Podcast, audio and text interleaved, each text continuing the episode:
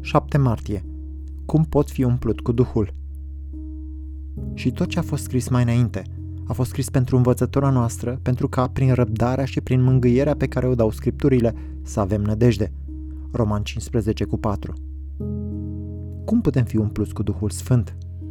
Cum putem avea parte de o revărsare a Duhului Sfânt asupra bisericilor noastre și asupra noastră, care să ne umple de o bucurie inegalabilă și să ne elibereze, să ne împuternicească pentru a iubi pe cei din jurul nostru în modalități atât de autentice încât să-i câștige pentru Hristos.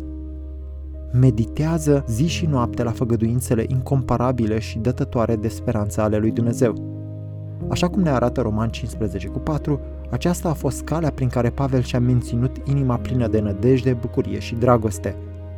Citez, și tot ce a fost scris mai înainte a fost scris pentru învățătura noastră, pentru ca, prin răbdarea și prin mângâierea pe care dau scripturile, să avem nădejde.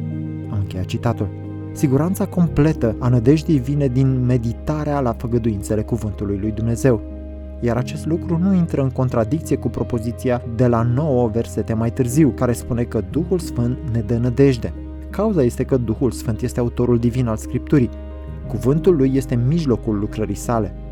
Nu există nicio contradicție în felul în care el ne umple de nădejde, umplându-ne de cuvântul făgăduinței lui. Nădejdea nu este o oarecare emoție vagă care vine de nicăieri ca o durere de stomac.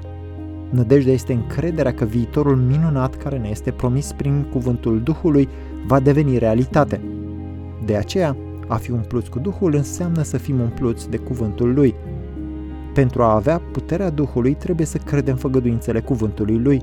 Cuvântul făgăduinței este ceea ce ne umple de nădejde, nădejdea ne umple de bucurie, iar bucuria curge manifestându-se în puterea și libertatea de a ne iubi aproapele. Iată ce este plinătatea Duhului Sfânt.